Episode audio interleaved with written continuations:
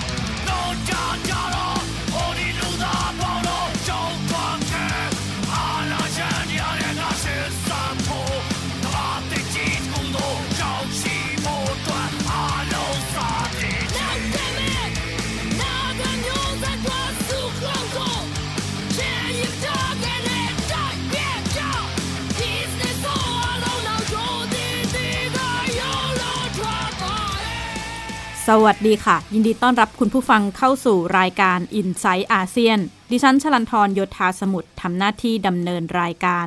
เราเริ่มต้นรายการกันด้วยเพลง One Day ของวง Rebel Riot ซึ่งเป็นเพลงที่มีเนื้อหาเรียกร้องให้ คนลุกขึ้นมาสู้กับระบบที่ไม่ดี การกดขี่ประชาชนแล้วก็การทำรัฐประหารนะคะ ซึ่งวง Rebel Riot เนี่ย ปล่อยเพลงนี้ขึ้นมาในช่วงเหตุการณ์รัฐประหารเมียนมา แล้วพวกเขาก็ยังถือเป็นหนึ่งศิลปินที่เข้าร่วมการประท้วงด้วยนะคะ การทำรัฐประหารในเมียนมาก็จะใกล้ครบรอบหนึ่งเดือน ในไม่กี่วันนี้ แต่ว่าเมื่อช่วงเย็นวันที่ 24 กุมภาพันธ์ที่ผ่านมาหลายๆ คนที่ติดตามข่าวสาร จะเห็นการปรากฏภาพการพบกันระหว่าง ดอนปรมัตวินัยรัฐมนตรีว่าการกระทรวงการต่างประเทศของไทย นางเรดโนมาซูดีรัฐมนตรีว่าการกระทรวงการต่างประเทศอินโดนีเซีย แล้วก็วันนะหม่องรุวิน รัฐมนตรีว่าการกระทรวงการต่างประเทศเมียนมา ซึ่งเป็นผู้ที่มาจากคณะรัฐบาลที่ทำการรัฐประหารนะคะ การพบกันของ 3 ฝ่ายเนี่ยมีขึ้นที่บริเวณดอนเมืองนะคะที่สนามบินดอนเมือง กระทรวงการต่างประเทศไทยแถลงว่าการเดินทางมาเยือนไทยของรัฐมนตรีต่างประเทศเมียนมาเนี่ยเป็นส่วนหนึ่งของการดำเนินการทางการทูตระหว่างประเทศเพื่อนบ้าน แล้วก็ถือว่าเป็นโอกาสที่ดีที่ไทยจะได้รับฟังโดยตรงจากฝ่ายเมียนมา เกี่ยวข้องกับเรื่องต่างๆ ที่เมียนมาให้ความสำคัญ แล้วก็แลกเปลี่ยนความเห็นกันระหว่างประเทศเพื่อนบ้าน ในประเด็นที่มีความสำคัญกับประชาชนของทั้งสองประเทศ นี่ก็เป็นถแถลงการของกระทรวงการต่างประเทศนะคะ นอกจากการพบกันของทั้ง 3 ฝ่ายเนี่ย เราก็ยังเห็นภาพการพบกันระหว่างพลเอกประยุทธ์จันโอชา นายกรัฐมนตรีของไทย แล้วก็นายวันนะหม่องลวินรัฐมนตรีต่างประเทศของเมียนมา ซึ่งกรณีดังกล่าวโฆษกกระทรวงการต่างประเทศไทย ได้ถแถลงต่อเนื้อหาแล้วก็ประเด็นของการพูดคุยที่เกิดขึ้นค่ะนอกจากนี้ ไทยได้ใช้โอกาสนี้ ยืนยันการสนับสนุนสันติภาพและเสถียรภาพในเมียนมาและความหวังที่จะเห็นสถานการณ์ในเมียนมาได้รับการคลี่คลายโดยสันติเพื่อประโยชน์ของประชาชนเมียนมาซึ่งสอดคล้องกับท่าทีของอาเซียน และเป็นสิ่งที่ประชาคมระหว่างประเทศปรารถนาการพบหารือระหว่างรองรองนายกรัฐมนตรีและรัฐมนตรีว่าการกระทรวงการต่างประเทศ ไทยนะรัฐมนตรีว่าการกระทรวงการต่างประเทศอินโดนีเซีย และรัฐมนตรีว่าการกระทรวงการต่างประเทศเมียนมาเกิดขึ้นเนื่องจากรัฐมนตรีว่าการกระทรวงการต่างประเทศเมียนมาเดินทางมาพูดคุยกับฝ่ายไทย ซึ่งเป็นวันเดียวกับที่รัฐมนตรีว่าการกระทรวงการต่างประเทศอินโดนีเซีย ได้นัดหมายไว้ก่อนหน้านี้ ที่จะมาหารือกับไทยด้วยและแผนการเยือนเมียนมาที่เดิมทางฝ่ายอินโดนีเซียได้กำหนดไว้ ไม่ได้เกิดขึ้น จึงได้ประสานจัดให้คุยกับรัฐมนตรีว่าการกระทรวงการต่างประเทศเมียนมาเป็นการพูดคุยในฐานะมิตรประเทศแล้วก็ประเทศสมาชิกอาเซียนด้วยกันทั้งนี้โดยที่ฝ่ายเมียนมามาเยือน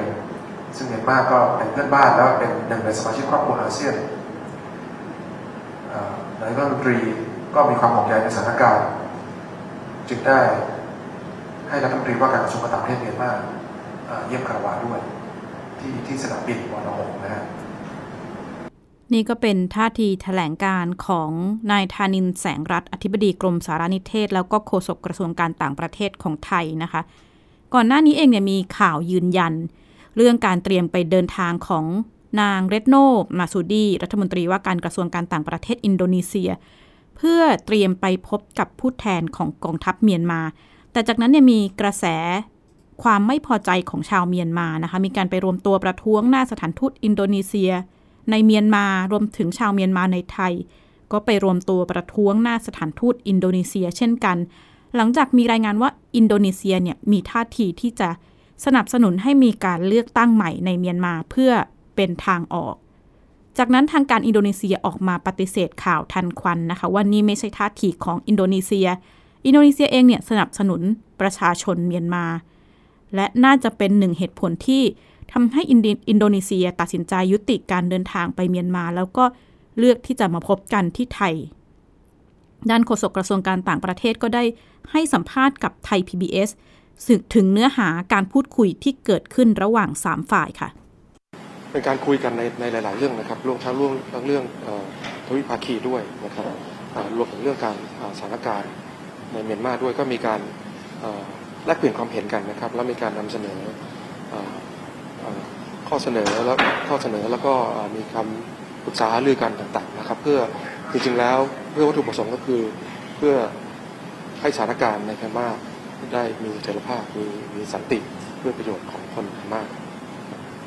จริงๆเป็นบทบาทของอาเซียนด้วยนะครับที่ที่มีการคุยกันนะครับที่คุยกันก็คือเรื่องของการความเป็นไปได้ในการจัด การประชุมรัฐมนตรีต่างประเทศอาเซียนอย่างไม่เป็นทางการนะครับในเดือนสิงหาคม ส่วนการจะมีการประชุมก่อนหน้านั้น หรือไม่อย่างไรเนี่ยนะครับรัฐมนตรีต่างประเทศอาเซียนก็จะคุยกันต่อไปนะครับในในช่วงนี้นะครับแถลงการของไทยก็ดูจะไม่ค่อยชัดเจนนะคะ โดยเฉพาะต่อประเด็นที่ว่าบทบาทของไทยต่อสถานการณ์ที่เกิดขึ้นนะขณะนี้ที่มีการใช้ความรุนแรงต่อกลุ่มผู้ประท้วง ด้านเรดโนมาซูดีรัฐมนตรีต่างประเทศของอินโดนีเซีย ในวันนั้นเองเนี่ยก็ได้ถแถลงต่อผู้สื่อข่าวว่า ประเด็นที่อินโดนีเซียให้ความสนใจอย่างมากคือความปลอดภัย แล้วก็ความเป็นอยู่ที่ดีของชาวเมียนมา ย้ำว่าให้ยุติการใช้ความรุนแรงแล้วก็การนองเลือด ขณะเดียวกันระบุว่า อินโดนีเซียเองมุ่งที่จะเปิดช่องทางการสื่อสารเพื่อพูดคุยกับทุกฝ่ายของเมียนมา ดิฉันเองได้มีโอกาสพูดคุยกับ ชุมชนเมียนมาชาวเมียนมาที่อยู่ในไทย แล้วก็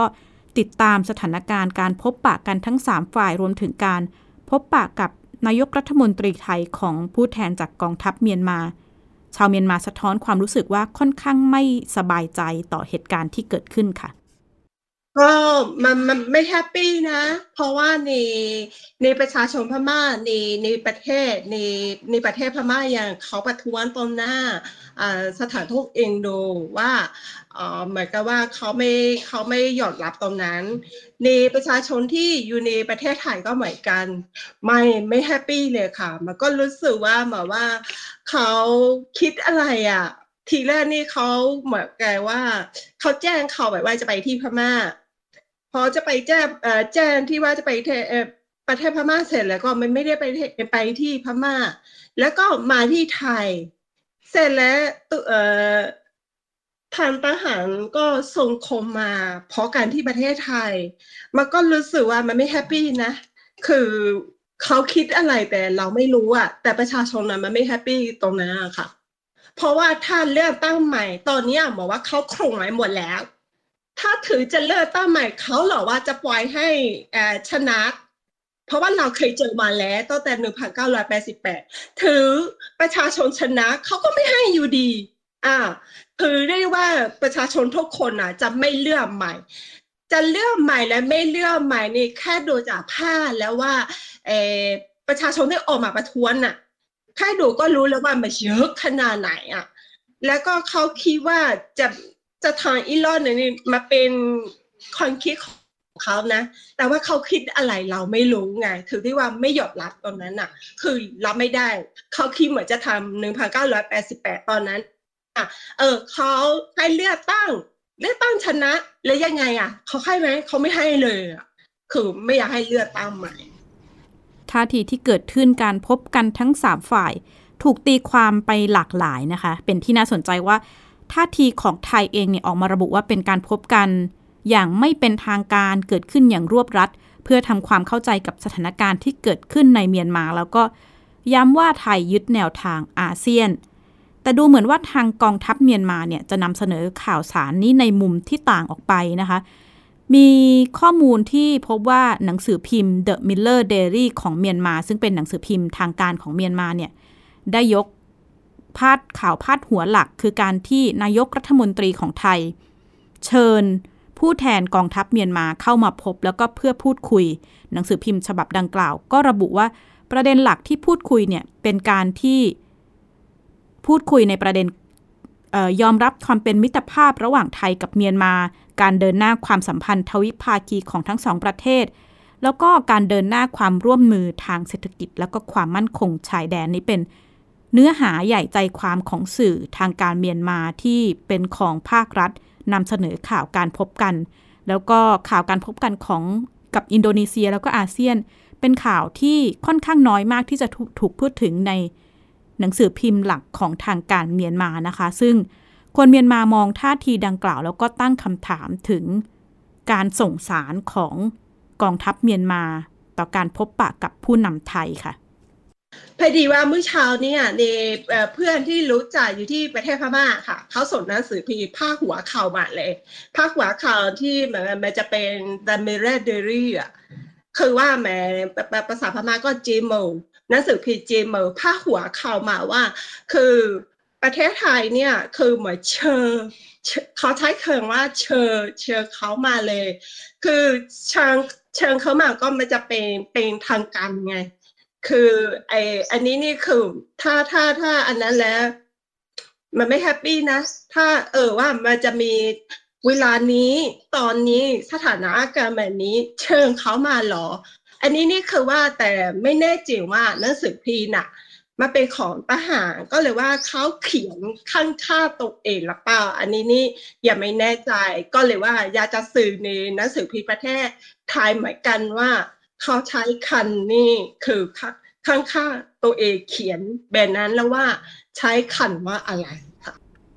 จากที่ดิฉันได้พูดคุยกับชาวเมียนมาที่อยู่ในไทย 2-3 คนนะคะ ก็ย้ำประเด็นเดียวกันว่าพวกเขาไม่ต้องการข้อเสนอในเรื่องของการเลือกตั้งใหม่ เพราะว่าการเลือกตั้งได้เกิดขึ้นแล้ว พวกเขาได้ลงคะแนนเสียงแล้ว แต่ว่ากองทัพเองเนี่ยไม่ยอมรับแล้วก็ทำการรัฐประหาร อีกทั้งเดินหน้าปรับปราม แล้วก็ใช้ความรุนแรงต่อผู้ประท้วง นี่ก็เป็นหลักใหญ่ใจความสำคัญของชาวเมียนมาในไทยที่สะท้อนกลับมานะคะ ขณะที่วันเดียวกัน 24 กุมภาพันธ์เนี่ยก็เห็นภาพชุมชนชาวเมียนมาในไทย เข้าพบกับนายสมบูรณ์อุทัยเวียนสกุลเลขานุการประธานสภาผู้แทนราษฎร แล้วก็นายวสันนุ้ยพิรมคณะทำงานทางด้านการเมืองของประธานสภาผู้แทนราษฎรที่อาคารรัฐสภา เพื่อยื่นหนังสือให้กับนายชวนหลีกภัยประธานรัฐสภา เรียกร้องให้ไทย ไม่ยอมรับการทำรัฐประหารที่เกิดขึ้นแล้วก็ให้ไม่ยอมรับรัฐบาลที่มาจากการทำรัฐประหารของเมียนมา นี่ก็เป็นท่าทีการเคลื่อนไหวของชุมชนชาวเมียนมาในไทยนะคะ ซึ่งการเดินทางมาเยือนไทยเนี่ย ก็นับเป็นครั้งแรกแล้วก็เป็น ครั้งแรกที่กองทัพเมียนมาเดินทางมาพบกับ ผู้นำประเทศหรือต่างประเทศอื่นๆ อย่างเปิดเผยหลังการทำรัฐประหาร ด้านกองทัพเมียนมาก็ตีความว่านี่เป็นการยอมรับรัฐบาลเมียนมานะคะ ขณะที่นานาชาติ เราจะเห็นภาพการออกมาแสดงท่าทีประนาม ไม่ยอมรับความบาดกองทัพเมียนมา ซึ่งท่าทีดังกล่าวเนี่ยอาจจะทำให้ไทยตกที่นั่งลำบากหากวางจุดยืน ค่อนไปทางฝ่ายใดฝ่ายหนึ่ง ไทย PBS ได้พูดคุยกับคุณสุภลักษณ์การจนะขุนดี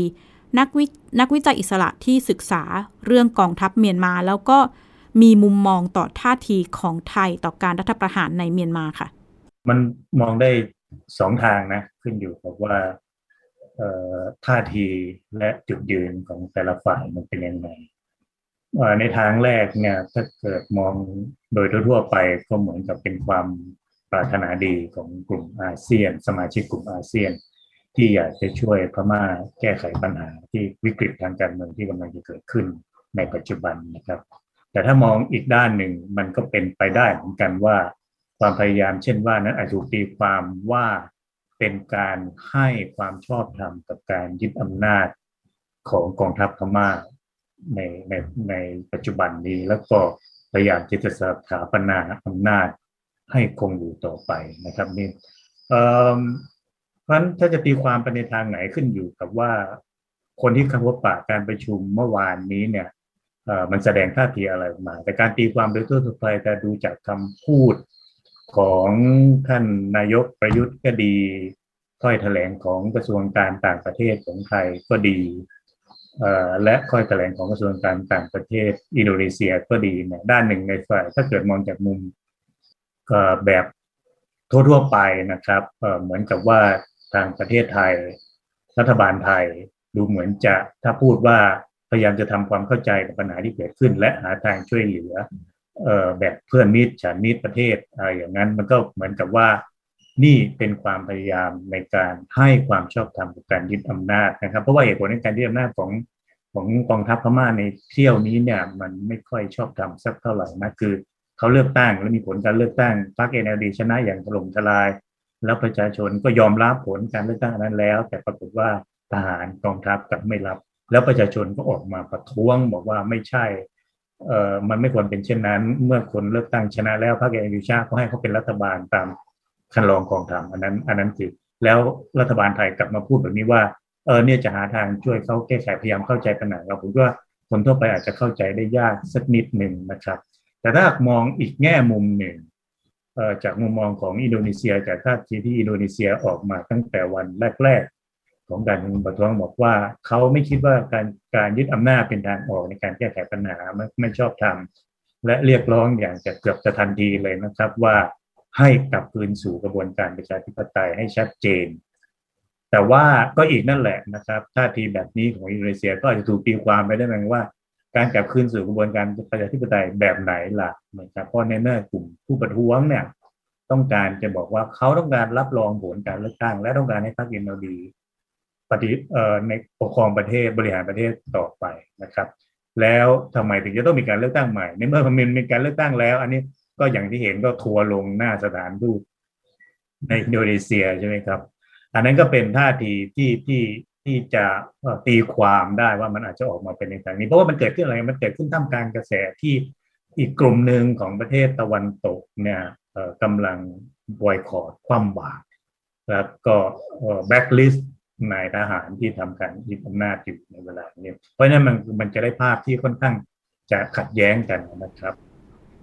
นี่ก็เป็นสถานการณ์ที่เกิดขึ้นแล้วก็บทบาทไทยบทบาทอาเซียนรวมถึงท่าทีของนานาชาติ ต่อสถานการณ์ที่เกิดขึ้นในเมียนมานะคะ แต่นอกจากนี้วันที่ 24 ที่ผ่านมาเนี่ยมีเหตุการณ์มีข่าวสารหลายอย่างเกิดขึ้น หนึ่งนั้นคือการเดินทางมาถึงของวัคซีนโควิด -19 ล็อตแรกในไทยนะคะ ซึ่งมาจาก 2 บริษัทอันนึงก็คือ a s t r a z เซ e c a เข้ามา 1 0 0 0 0 0 17,000 โดส ขณะที่วัคซีนของไซโนแวคของจีน เข้ามา 200,000 โดสนะคะ ซึ่งกลุ่มเป้าหมายที่จะได้รับการ ฉีดวัคซีนกลุ่มแรก ๆ ก็จะเป็นกลุ่มเจ้าหน้าที่ที่แพทย์พยาบาลที่อยู่ด่านหน้าในการตรวจผู้ป่วยโควิด -19 เป็นที่น่าสนใจนะคะว่าวัคซีนแต่ละชนิดเนี่ยมีประสิทธิภาพมากน้อยต่างกันอย่างไร ขณะนี้หลายประเทศ โดยเฉพาะในประเทศยุโรปที่ได้ฉีดวัคซีนให้กับประชาชนของเขาตั้งแต่ช่วงเดือนธันวาคมปีที่แล้วเนี่ยเริ่มเห็นผลของวัคซีนที่ชัดเจนมากขึ้นว่าลดการติดเชื้อ ลดการเสียชีวิตรวมถึงลดจำนวนผู้ป่วยที่ต้องเข้ารับการรักษาตัวในโรงพยาบาล ติดตามจากรายงานค่ะ หลายประเทศไม่เฉพาะไทย เริ่มได้รับวัคซีนโควิด -19 ล็อตแรก ต้นสัปดาห์ที่ผ่านมา หน่วยงานด้านสาธารณสุขของอังกฤษ เผยผลวิเคราะห์ข้อมูลประสิทธิภาพวัคซีนไฟเซอร์ไบออนเทคในสถานการณ์จริง พบว่าวัคซีนสามารถลดความเสี่ยงในการติดเชื้อได้มากกว่า 70%หลังรับวัคซีนเข็มแรก และเพิ่มขึ้นเป็น 85%ในกลุ่มที่ฉีดวัคซีนเข็มที่ 2 ข้อมูลยังพบว่าผู้ที่ได้รับวัคซีนและติดเชื้อภายหลังมีอัตราการเข้ารักษาตัวในโรงพยาบาล และเสียชีวิตจากโควิด -19 ลดลงกว่า 75เปอร์เซ็นต์ So overall, we're seeing a really strong effect to reducing any infection, asymptomatic and symptomatic. This is the first time that this has been done in a, symptomat- in a systematic way for the Pfizer BioNTech vaccine, and also then allies to what we saw with some of the early data released from the AstraZeneca. We are not reporting AstraZeneca at this point because we just don't have periods of follow ups for those and enough individuals who are vaccinated with AstraZeneca to, to look at it in a statistically meaningful way. บริส จอนสัน นายกรัฐมนตรีอังกฤษ แถลงเมื่อต้นสัปดาห์ที่ผ่านมา เตรียมผ่อนคลายมาตรการล็อกดาวน์ ด้านผู้เชี่ยวชาญ ระบุว่าการคงมาตรการสวมหน้ากาก และการเว้นระยะห่างทางสังคมยังจำเป็น แม้จะได้รับวัคซีนแล้ว สกอตแลนด์ ติดตามการฉีดวัคซีนเข็มแรก พบการลดลงของผู้ป่วยที่เข้ารับการรักษาตัวในโรงพยาบาลถึง 85%สำหรับวัคซีนไฟเซอร์ไบออนเทคและลดลง 94%สำหรับวัคซีนออกซ์ฟอร์ดแอสตราเซเนกา นิโคลา สเตอร์เจียน ผู้นำสกอตแลนด์ ประกาศแผนมาตรการผ่อนปลนการล็อกดาวน์ และคาดว่าธุรกิจต่างๆ จะกลับมาเดินหน้าได้กลางเดือนเมษายน อิสราเอล เริ่มฉีดวัคซีนให้กับประชาชนกลางเดือนธันวาคมปีที่แล้ว ขณะนี้ประชากรมากกว่าครึ่ง ได้รับวัคซีนอย่างน้อยหนึ่งเข็มการศึกษาในกลุ่มผู้รับวัคซีนไฟเซอร์ไบออนเทคครบ 2 เข็มของอิสราเอล พบว่าการติดเชื้อโควิด -19 ลดลง 94%เมื่อเทียบกับผู้ที่ไม่ได้รับวัคซีน อิสราเอลวางแผนฉีดวัคซีนครบ 2 เข็ม ให้กับประชาชน 5 ล้านคนภายในมีนาคมนี้ หน่วยงานกู้ภัยของอิสราเอล ใช้พื้นที่ห้างสรรพสินค้า เป็นจุดรับวัคซีน เพื่อให้การฉีดวัคซีนทำได้รวดเร็วขึ้น able to see the IKEA and to see the vaccine inside the IKEA. And you know, you come to the vaccine and you buy stuff and you get the vaccine and you go home. And when you go home, you go in a happy way if the, you know you got the vaccine. Um, that's why you're very, very happy to see this going on over here. หลายประเทศที่เดินหน้าฉีดวัคซีนในวงกว้าง เริ่มผ่อนปรนมาตรการล็อกดาวน์และมาตรการควบคุมต่างๆ ขณะที่ผู้เชี่ยวชาญด้านสาธารณสุขหลายคน เห็นตรงกันว่าโควิด -19 จะไม่หายไป และมีแนวโน้มที่จะกลับมาระบาดซ้ำจำเป็นอย่างยิ่งที่การยกเลิกมาตรการควบคุมต่างๆ ต้องเป็นไปอย่างรัดกุม ชลันทรโยธาสมุทรไทย PBS รายงาน เป็นที่น่าสนใจนะคะท่าทีบทเรียนการฉีดวัคซีนของหลาย ๆ ประเทศ ก็จะพบว่าการฉีดเนี่ยเป็นวงกว้างแล้วก็เกิดขึ้นทีเดียวล็อตมาก ๆ กับประชาชนจำนวนเยอะ ๆ เพราะว่านี่เป็นหนึ่งในวิธีการฉีดวัคซีนที่ จะให้ประสิทธิผลประสิทธิภาพประสิทธิผลในการควบคุมโรคค่อนข้างมาก แต่ว่าหลายฝ่ายก็ตั้งคำถามว่าการที่ไทยมาวัคซีนล็อต1 0 0 0 0 0 2 0 0 0 0เนี่ย จะมีการเดินหน้าฉีดวัคซีนให้ควบคุมประชากรจำนวนมากได้เร็วที่สุดเท่าไหร่ นี่ก็ต้องเป็นท่าทีที่เราจะต้องจับตากันต่อไปว่า ไทยเองมีแผนในการกระจายวัคซีนหรือการครอบคลุม ผู้ที่จะต้องฉีดวัคซีนในจำนวนมากนี้อย่างไรนะคะ และนี่ก็คือทั้งหมดของ i n s i ซต์อาเซียนสัปดาห์นี้ ดิฉันชลันทรโยธาสมุทรขอลาคุณผู้ฟังไปก่อนและพบกันใหม่สัปดาห์หน้า สวัสดีค่ะ